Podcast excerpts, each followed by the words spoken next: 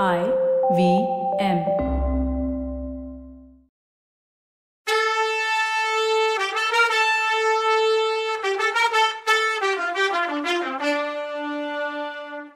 வணக்கங்க. நான் கவிதா பேசுறேன். வெல்கம் டு கதை பாட்காஸ்ட் சிவகாமியின் சபதம். இது எபிசோட் நம்பர் நூத்தி முப்பத்தி ரெண்டு. இந்த எபிசோடோட டைட்டில் இந்த அரசர்களே இப்படித்தான்.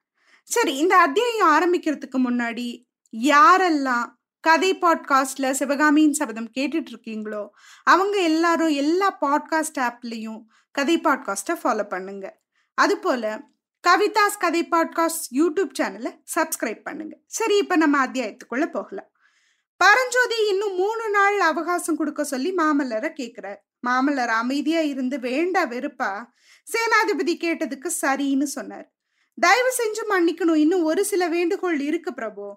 கோட்டையை தாக்க ஆரம்பிச்சுட்டா ஒரு பகல் ஒரு ராத்திரிக்குள்ள வேகமா முடிச்சு வெற்றி அடையணும். அதுக்கு தக்க ஆயத்தம் செய்யறதுக்கு மூணு நாள் அவகாசம் கொடுங்கன்னு சொல்லி அனுமதியும் வாங்கிட்டாரு. மனுஷங்களுக்குள்ள ரெண்டு வகையான குணம் உள்ளவர்கள் உண்டு. ஒரு வகையில உள்ளவங்க கொடூரமான காரியங்களை கூட காட்சிகளை பார்க்க பார்க்க அதை பத்தி அலட்சியமா நினைக்க ஆரம்பிப்பாங்க. அப்புறம் அந்த மாதிரி கொடூரமான காரியங்களை செய்யறது அவங்களுக்கு சகஜமாயிடும். ஆரம்பத்துல பரிதாபமா இருக்க விஷயங்கள் போக போக அவங்களோட மனசுல எந்த ஒரு உணர்ச்சியையும் பரிதாபத்தையும் உண்டாக்குறது இல்ல. இன்னொரு வகையான குணம் உள்ளவங்களும் இந்த உலகத்துல இருக்காங்க. கொடூரமான காட்சிகளை பார்க்க பார்க்க அவங்க மனசு உணர்ச்சி இல்லாம தடிச்சு போறதுக்கு பதிலா ஆத்திரம் அதிகமாயிடுது. பரிதாப சம்பவங்களை பார்க்க பார்க்க அவங்களோட மனவேதனையும் அதிகமாகுது.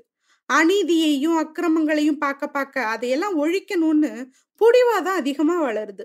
இந்த சுபாவம் உள்ள மாந்தர் கூட்டத்தை அதாவது மக்கள் கூட்டத்தை சேர்ந்தவர் தான் பரஞ்சோதி. ரத்தத்தை பார்க்க பார்க்க ரத்த வெறி அதிகமாகிற ராட்சச வர்க்கத்தை அவர் சேர்ந்தவர் இல்லை. வாதாபி பெரும் போர்ல போர்க்களத்துல இருந்து ஓடின ரத்த வெள்ளத்தையும் மலமலையா குவிஞ்சு கிடந்த மனுஷ உடம்புகளையும் பார்த்து படுகாயம் அடைஞ்சு உயிர் போகிற நிலைமையில அலறிக்கிட்டு இருந்தவங்களோட மரண ஓலத்தை கேட்டப்போ பரஞ்சோதி மனசுல இந்த பயங்கரம்லாம் என்னத்துக்கு? மனுஷருக்கு மனுஷர் கொடுமை பண்றது கொண்டுகிட்டு சாகிறதும் எதுக்கு? அப்படின்னு கேள்விகள் வந்துச்சு. அந்த மனநிலைமையில சிவகாமி தேவியோட ஓலை வரவும் அதுல எழுதியிருந்த ஒவ்வொரு வார்த்தையும் உண்மைன்னு அவருக்கு பட்டுச்சு. அந்த மாதிரி கொடுமையான விஷயங்களை தான் பண்ணக்கூடாதுங்கிறதுக்காக கடவுளே சிவகாமி தேவி மூலமா இந்த உபதேசத்தை பண்ணாரோ அப்படின்னு அவர் நினைச்சாரு. இல்லைன்னா மாமல்லருக்கு நேராக எழுதாம ஆயினர் பொண்ணு தனக்கு அந்த ஓலையை எழுத வேண்டிய காரணம் என்னன்னு யோசிச்சாரு. சிவகாமி தேவியே தன்னோட சபதத்தை நிறைவேற்ற வேண்டிய அவசியம் இல்லைன்னு சொல்லிட்டதுனால மாமல்லரும் அதுக்கு உடனே ஒத்துக்குவார்னு பரஞ்சோதி நினைச்சாரு. புலிகேசி பத்து வருஷத்துக்கு முன்னால பல்லவ நாட்டுல செஞ்ச கொடுமைகளுக்காக இப்ப வாதாபி நகரத்தோட ஜனங்க மேல பழி தீர்த்துக்கிறதுல யாருக்கு என்ன லாபம்? அப்புறம் இது அத்தோட போகும்னு என்ன நிச்சயம்? பத்து வருஷத்துக்கு முன்னால புலிகேசி பல்லவ நாட்டுல செஞ்ச அக்கிரமத்துக்கு இப்போ வாதாபி மக்களை நாம பழி வாங்குறோம். அதே மாதிரி இன்னும் கொஞ்சம் வருஷம் கழிச்சு சாளுக்கிய வம்சத்துல உள்ளவங்க திரும்ப பல்லவ நாட்டை பழி வாங்க புறப்படலாம்ல. நாட்டை ஆள்ற மன்னங்க தங்களோட சொந்த கௌரவத்தையும் குல கௌரவத்தையும் ஒருத்தர் ஒருத்தர் பழி வாங்க முயற்சி பண்றதுனால ரெண்டு பக்கமும் இருக்க அப்பாவி ஜனங்கள்ல சொல்ல முடியாம எத்தனையோ தொந்தரவுக்கும் பாதிப்புக்கும் ஆளாகிறாங்க. இப்படி எல்லாம் சேனாதிபதி பரஞ்சோதி மனசு சிந்திச்சுட்டு இருந்துச்சு. எடையடையில மாமல்லர் சொன்ன கடுமையான சொற்கள் அவருக்கு வேதனை கொடுத்துட்டு இருந்துச்சு. மாமல்லருக்கும் தனக்கும் மனசும் உயிரும் ஒன்னா இருக்கதா நினைச்சு மனப்பால் குடிச்சிட்டு இருந்தது எல்லாம் பொய்யால போயிடுச்சு. தன்னோட யோசனைய அவ்வளோ அலட்சியமா புறக்கணிச்சதோட மத்தவங்களுக்கு முன்னால தன்னை அவ்வளோ ஹார்ஷால பேசிட்டாரு. இந்த அரச வர்க்கத்தோட குணமே அப்படித்தான் போல. அதுலயும் இந்த இலங்கை நாட்டா வந்ததுல இருந்து மாமல்லரோட குணமே மாறி போச்சு எல்லாம் அவனால வந்த வேணை மாமல்லர் கிட்ட மூணு நாள் அவகாசம் கொடுக்க சொல்லி சேனாதிபதி பரஞ்சோதி சொன்னப்போ கோட்டை தாக்குதலுக்கு தேவையான ஆயத்தம் பண்றதுக்காகவே அந்த மாதிரி சொன்னாரு. இந்த காரணம் என்னவோ நிஜம்தான். தயார்படுத்தல் இல்லாம ஆரம்பிச்சு பத்து நாள்ல செய்யக்கூடிய வேலைய தேவையான தயார்படுத்தலோட ஆரம்பிச்சு ஒரே நாள்ல செஞ்சிடலாங்கிற உண்மைய சேனாதிபதி பரஞ்சோதி தன்னோட அனுபவத்துல புரிஞ்சுக்கிட்டு இருந்தாரு. அதனால அந்த முறைய தன்னோட போர் தந்திரங்கள்ல முதன்மையான தந்திரமா கடைபிடிச்சிட்டும் வந்தாரு. ஆனா சேனாதிபதி மூணு நாள் அவகாசம் வேணும்னு கேட்டதுக்கு இந்த காரணத்தை தவிர இன்னொரு காரணமும் இருந்துச்சு. அது இன்னமும் வாதாபி கோட்டைக்குள்ள இருந்த சிவகாமி தேவிய கோட்டை தாக்குதல் ஆரம்பிக்கிறதுக்குள்ள வெளியில கொண்டு வந்து சேர்க்கணும். பத்திரமா கொண்டு வந்து சேர்க்கணுங்கிறது தான் அது. பல்லவ பட கோட்டையை வெளியில இருந்து தாக்க ஆரம்பிக்கும் போது கோட்டைக்குள்ள ஆயனர் பொண்ணுக்கு ஏதாவது ஆபத்து வராதுன்னு என்ன நிச்சயம்? இத பத்தி ஏற்கனவே மாமல்லரும் பரஞ்சோதியும் கலந்து யோசனை பண்ணி கோட்டைக்குள்ள ஒரு சிலரை முன்னாடி அனுப்புறதுக்கு சுரங்க வழி ஏதாவது இருக்கான்னு கண்டுபிடிக்க சத்ருகணனையும் குண்டோதரனையும் ஏவி இருந்தாங்க. இவங்களோட முயற்சி என்ன ஆச்சுன்னு பாக்குறதுக்காகவும் சேனாதிபதி மூணு நாள் அவகாசம் கேட்டாரு. அந்த மூணு நாளும் முடியிற சமயம் இப்ப வந்துருச்சு.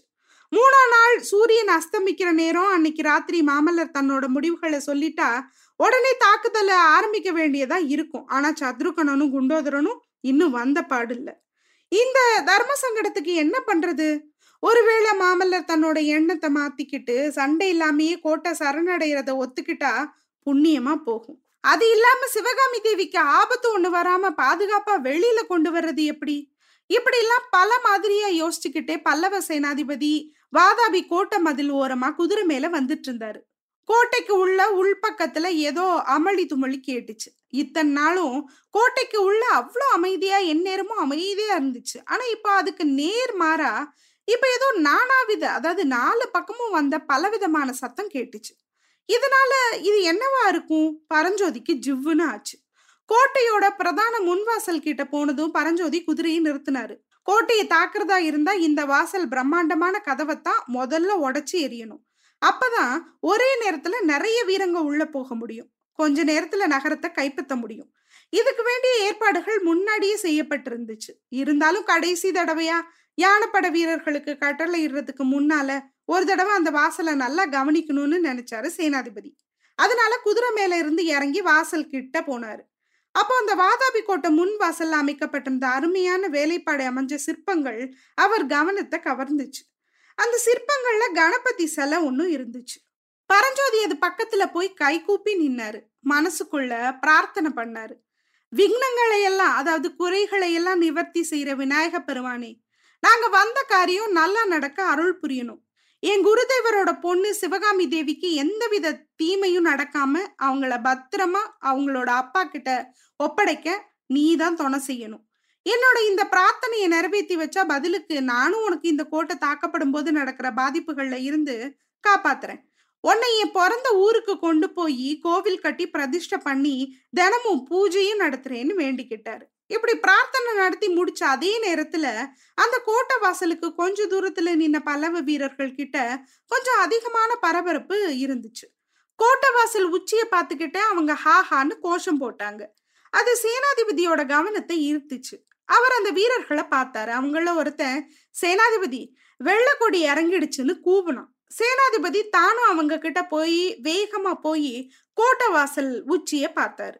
மூணு நாளா அங்க பறந்துட்டு இருந்த சமாதான வெள்ளக்கொடி பறக்கலை இப்போ. வெள்ளக்கொடியை இறக்கிட்டாங்களே அதுக்கு என்ன அர்த்தம்? என்ன காரணமா இருக்கும்னு சேனாதிபதி பரஞ்சோதி யோசிச்சுக்கிட்டே ஒரு நிமிஷம் நின்னாரு. அந்த கொஞ்ச நேரத்திலேயே அவர் மனசுல வந்த கேள்விகளுக்கு பதில் சொல்றது மாதிரி ஒரு இந்திர ஜாலம் கோட்டை மதில் முழுக்க தெரிஞ்சது. இவ்வளோ நாளும் வெறுமையா இருந்த அந்த நீளமான அகலமான மதில் மேல கையில வேல் பிடிச்ச வீரர்கள் வரிசையா நின்னாங்க. சாயங்கால நேரத்துல மஞ்சள் வெயில்ல அவங்க தலையில போட்டுட்டு இருந்த இரும்பு தொப்பிகளும் நெஞ்சில அணிஞ்சிருந்த செப்பு கவசங்களும் கையில பிடிச்ச வேலோட கூரிய முனிகளும் பளபளன்னு ஜொலிச்சுது. மகாராஜாதிராஜ சாளுக்கிய குலத்திலக திரிபுவன சக்கரவர்த்தி சத்ராச்ரய புலிகேசி நீடூழி வாழ்கன்னு இடி முழக்க குரல் கேட்டதும் அதை தொடர்ந்து ஜெய விஜயி பவான்னு ஆயிரக்கணக்கான குரல்கள் ஒரே நேரத்துல கேட்டுச்சு. அந்த சடன் சேஞ்சஸை பார்த்துட்டு சேனாதிபதி பரஞ்சோதி கொஞ்ச நேரம் திகைச்சு போய் நின்றுட்டாரு அதோ அதோன்னு அவர் பக்கத்துல இருந்த வீரர்கள் ஒருத்தன் சத்தம் போட்டு கோட்டை முன்வாசல் உச்சிய சுட்டி காட்டினான் அங்க நல்ல நெடுநெடுன்னு வளர்ந்த கம்பீரமான உருவம் ஒண்ணு நின்னு சுத்தி முத்தி பார்த்துட்டு இருந்துச்சு. அந்த உருவம் புலிகேசி சக்கரவர்த்தி. ஆமா சந்தேகம் என்ன? அவரே தான். வெள்ளக்கொடி இறங்கினதோட அர்த்தம் இப்ப சேனாதிபதிக்கு நல்லா புரிஞ்சுது. புலிகேசி சக்கரவர்த்தி யுத்த காலத்துல இருந்து தப்பி பொழைச்சு ரகசியமான சுரங்க வழி வழியாவோ இல்ல ராத்திரி நேரத்துல பல்லவர் காவலை மீறி சிவர் ஏறி குதிச்சோ கோட்டைக்குள்ள வந்து சேர்ந்துட்டாரு. அப்போ சமாதானம்ன்ற பேச்சுக்கே இனி இடம் இல்லை. யுத்தம் செஞ்சே ஆகணும். கோட்டையை தாக்கியே தீரணும். இன்னும் ஆயிரம் ஆயிரம் மனுஷங்களோட ரத்தம் வெள்ளமா ஓடியே ஆகணும். வாதாபி நகரம் தீப்பட்டு எரிஞ்சே ஆகணும். இப்படி சேனாதிபதி நினைச்சிட்டு இருக்கையில கோட்டை வாசல் உச்சியில இருந்து திடீர்னு ஒரு அம்பு ஜிவ்வுன்னு பறந்து வந்துச்சு. பரஞ்சோதியோட தலைக்கு நேரா அந்த அம்பு வந்ததை பார்த்து பக்கத்துல நின்ன வீரங்க சத்தம் போட்டாங்க. ஒரு நிமிஷ நேரம் அவங்க அவ்வளவு பேருக்கும் நெஞ்சு துடிப்பு நின்னு போயிருக்கும். நல்ல வேளையா? அந்த அம்பு சேனாதிபதி தலைக்கு மேல ஒரு ஜான் உயரத்துல பறந்து போய் அவருக்கு பின்னால கீழே மண்ணுல குத்தி நின்னுச்சு. மத்தவங்க எல்லாரும் திகிலானப்பவும் சேனாதிபதி கொஞ்சம் கூட கலங்கல. முகத்துல சின்ன புன்னகையோட தரையில குத்தி நின்ன அம்பை எடுக்க சொல்லி கட்டளையிட்டாரு. அதோட இறகுல ஒரு சின்ன ஓலைச்சீட்டு கட்டி இருந்துச்சு அதை எடுத்து பரஞ்சோதி படிச்சாரு.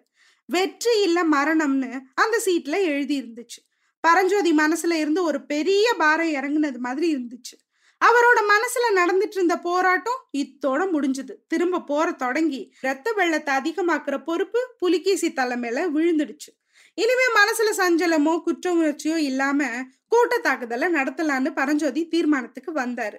பக்கத்துல நின்ன வீரனை பார்த்து சடையா அதோ அந்த கோட்டை வாசல்ல இருக்க கணபதி சிலை கண்ணுக்கு தெரியுதான்னு கேட்டாரு. தெரியுது சுவாமி நீங்க அந்த விக்கிரகத்தோட பக்கத்துல நின்னு பார்த்தப்போ நானும் கவனிச்சேன்னு சொன்னா சடையன். நல்லது உனக்கு ரொம்ப முக்கியமான வேலை ஒன்னு தர்றேன். சூரியன் மறைஞ்சு நல்லா இருட்டுனதும் நீயும் இன்னும் பத்து வீரர்களும் மதில் சுவர் மேல நிக்கிற சாளுக்கிய வீரர் கண்ணுல படாம கோட்டை வாசலுக்கு போகணும். போய் அந்த கணபதி விக்கிரகத்துக்கு ஒரு விதமான சேதமும் வராம பேத்து எடுத்து என்னோட கூடாரத்துக்கு கொண்டு வரணும் தெரியுதா?